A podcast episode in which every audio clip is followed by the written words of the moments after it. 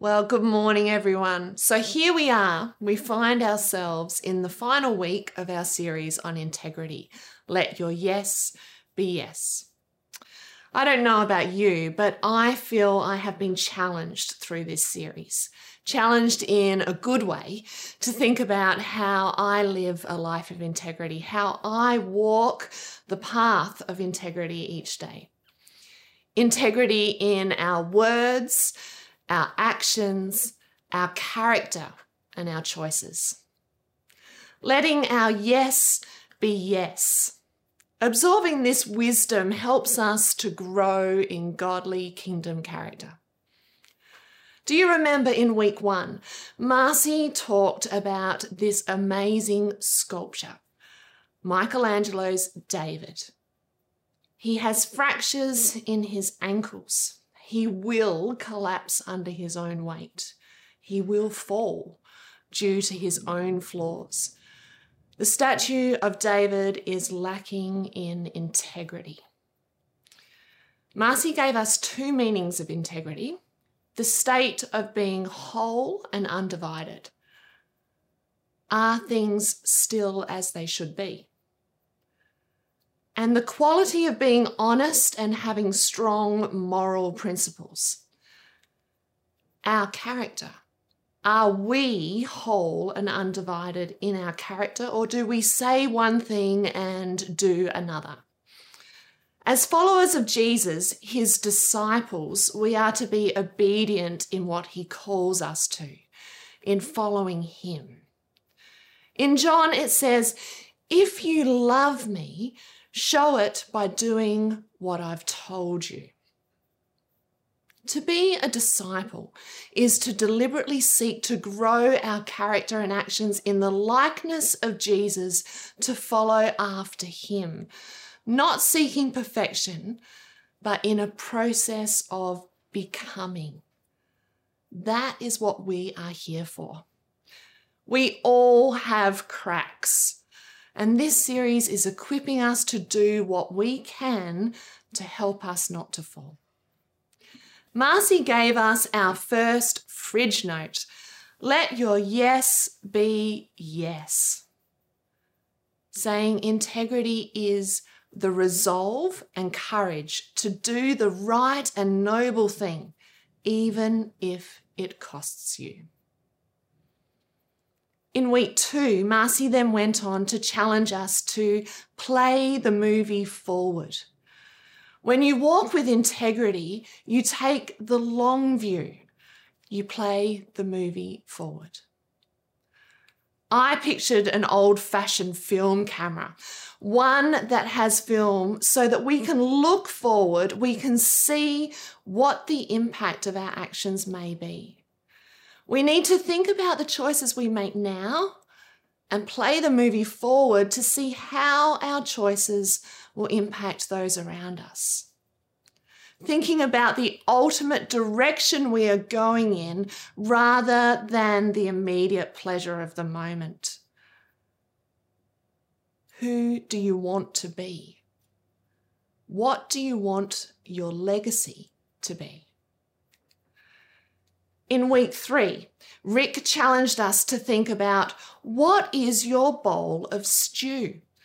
Remember, he shared with us about Esau's journey, his battle with his appetite, that thing that keeps us from doing what we ought to do, his appetite that undermined his integrity.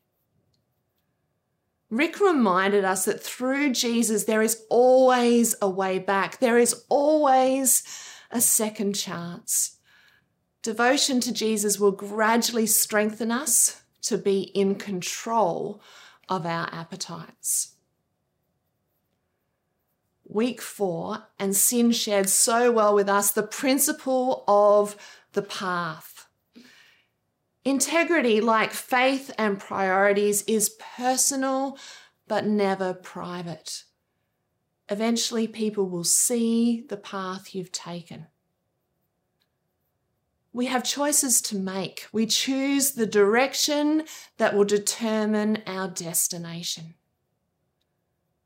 Who do you want to be like? We're all in the process of becoming. Singe gave us this rubber hitting the road definition of integrity doing what you ought to, even when it costs you. And last week, Mark shared with us what does your win look like? Challenging us to build our integrity muscle through the spiritual practice of responding with the small yeses that set us up for a big win when the issues come our way, which they will. And I managed to sneak this photo of Mark flexing those integrity muscles and showing us how it is done too. Mark shared with us that integrity has three outcomes credibility, being trusted and believed, confidence, when others can rely on you and confide when people entrust you with their inner thoughts. Letting your yes be yes is your win, regardless of the outcome. Wow, what a series. If you missed any, check them out on YouTube in our Church at Home services. So many amazing life skills and hints. So today, let's wrap this up. Let's get to the end game integrity, doing what we ought to, the resolve, the courage to do what is right, to reach others, even when, especially when it costs us. We could have a clip of the Avengers Endgame here, but we have a much better example. We have the ultimate example of integrity. Integrity personified in Jesus. If we want to walk in the way of integrity, we need to follow Jesus. We need to follow his example, his way. So here's a question Is it possible to be good without doing any good? Is it possible to follow the law and all the rules, but not do good to those around you, to reach the world around you? The first century Pharisees lived that way. They followed the law.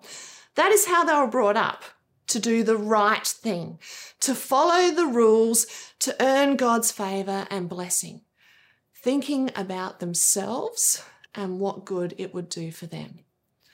The Pharisees in Jesus' time were consumed by the number of followers that they had, by their position, their power, and their influence. Sound familiar?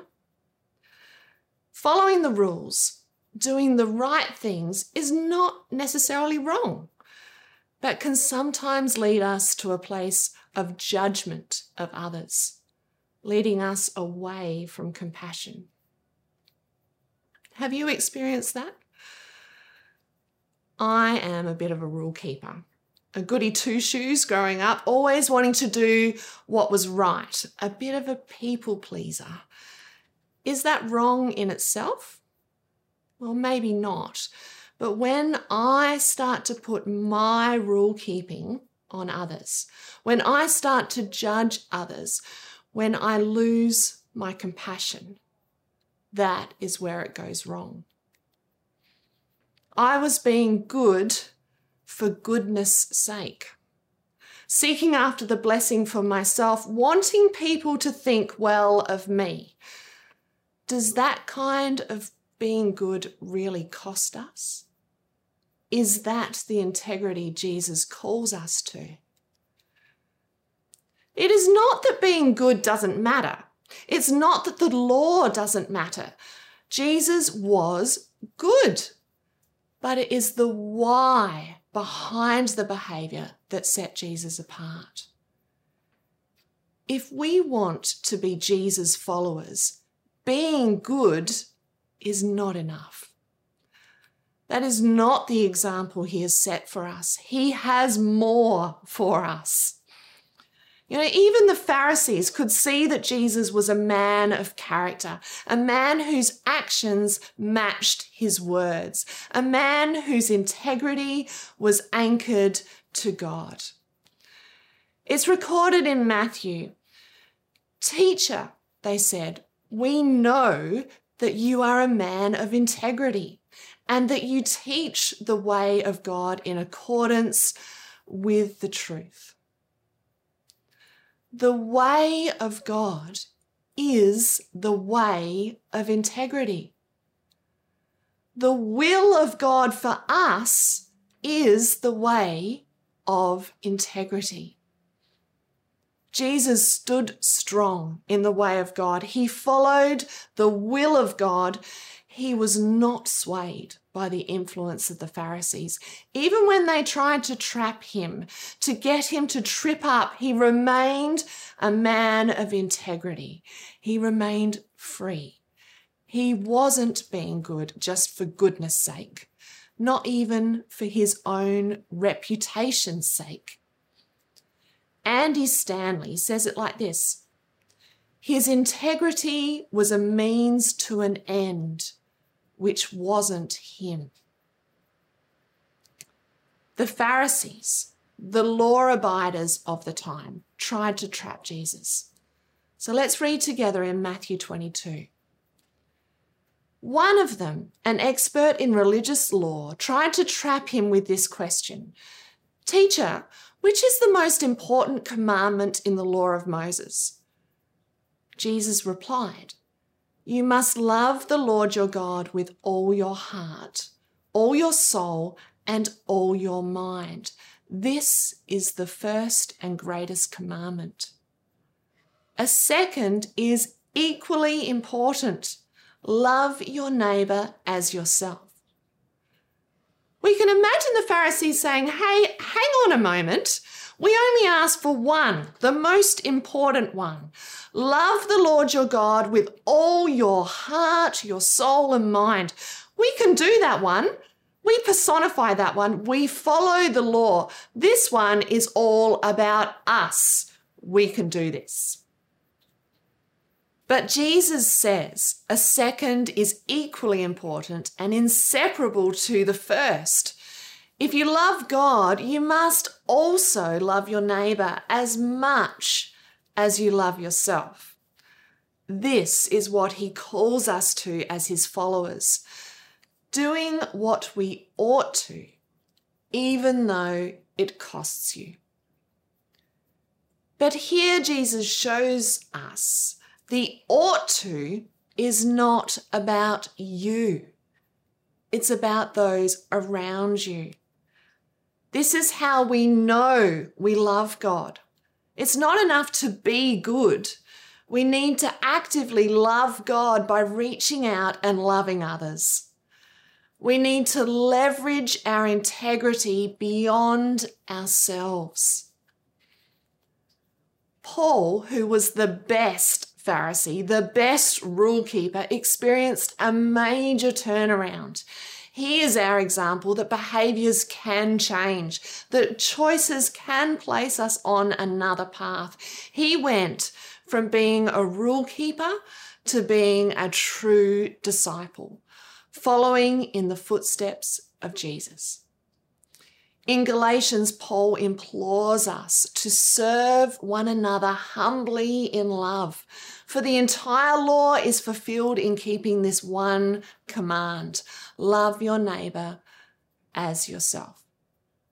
See, Jesus brought us this commandment in his end game, the final, final moments of his life, the Passover meal, where he takes following him up a notch. Jesus was talking to his closest followers, those who had walked with him, who he now was relying on to carry on his work. He gave a new commandment, one to replace all others. In fact, Paul went on to call it the law of Christ to give, serve, and love all others just as he gave, served, and loved us. So now I'm giving you a new commandment love each other, just as I have loved you. You should love each other. Your love for one another will prove to the world that you are my disciples. Jesus was not satisfied with being good for goodness sake. Jesus came to be good for your sake, for my sake, and for the sake of the world. Not just to keep the law of God, but Jesus' end game was to demonstrate the love of God. And oh, how he did that, giving his life for us. He made it clear that a life of integrity is not about me, but those around me. Following after Jesus is not about you, it's about those you can reach around you. The ought to is not about you. Proverbs 11:3 The integrity of the upright will guide them. Yes, it will guide you. But true integrity drives you beyond you. It's a bit like taking a torch and shining it at your feet. What are you going to see? Your feet. When we are just focused on doing good for ourselves, this is all we see. But when we lift it up, when we start to move it around, when it goes beyond us, it has impact. It opens our field of view. It spreads to others. It helps them. It guides them. It changes our perspective beyond ourselves. Let your integrity drive you beyond you. Let your yes be yes. Look up. Take the long view. Play the movie forward. Know what is your bowl of stew.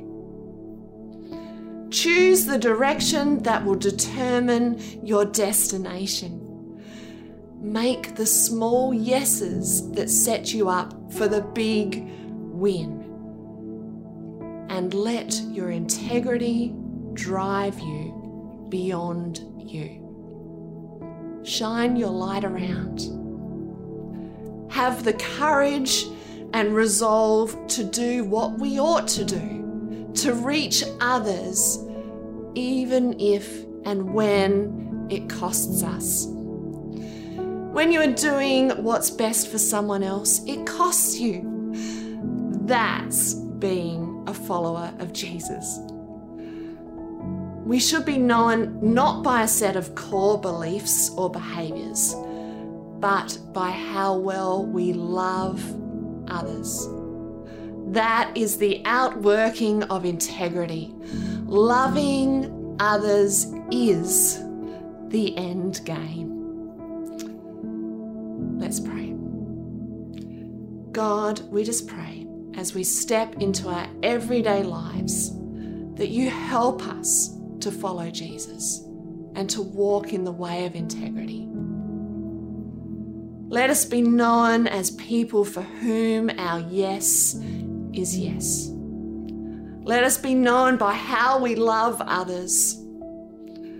God, help us to put into practice what we have learned to be people of integrity. Amen.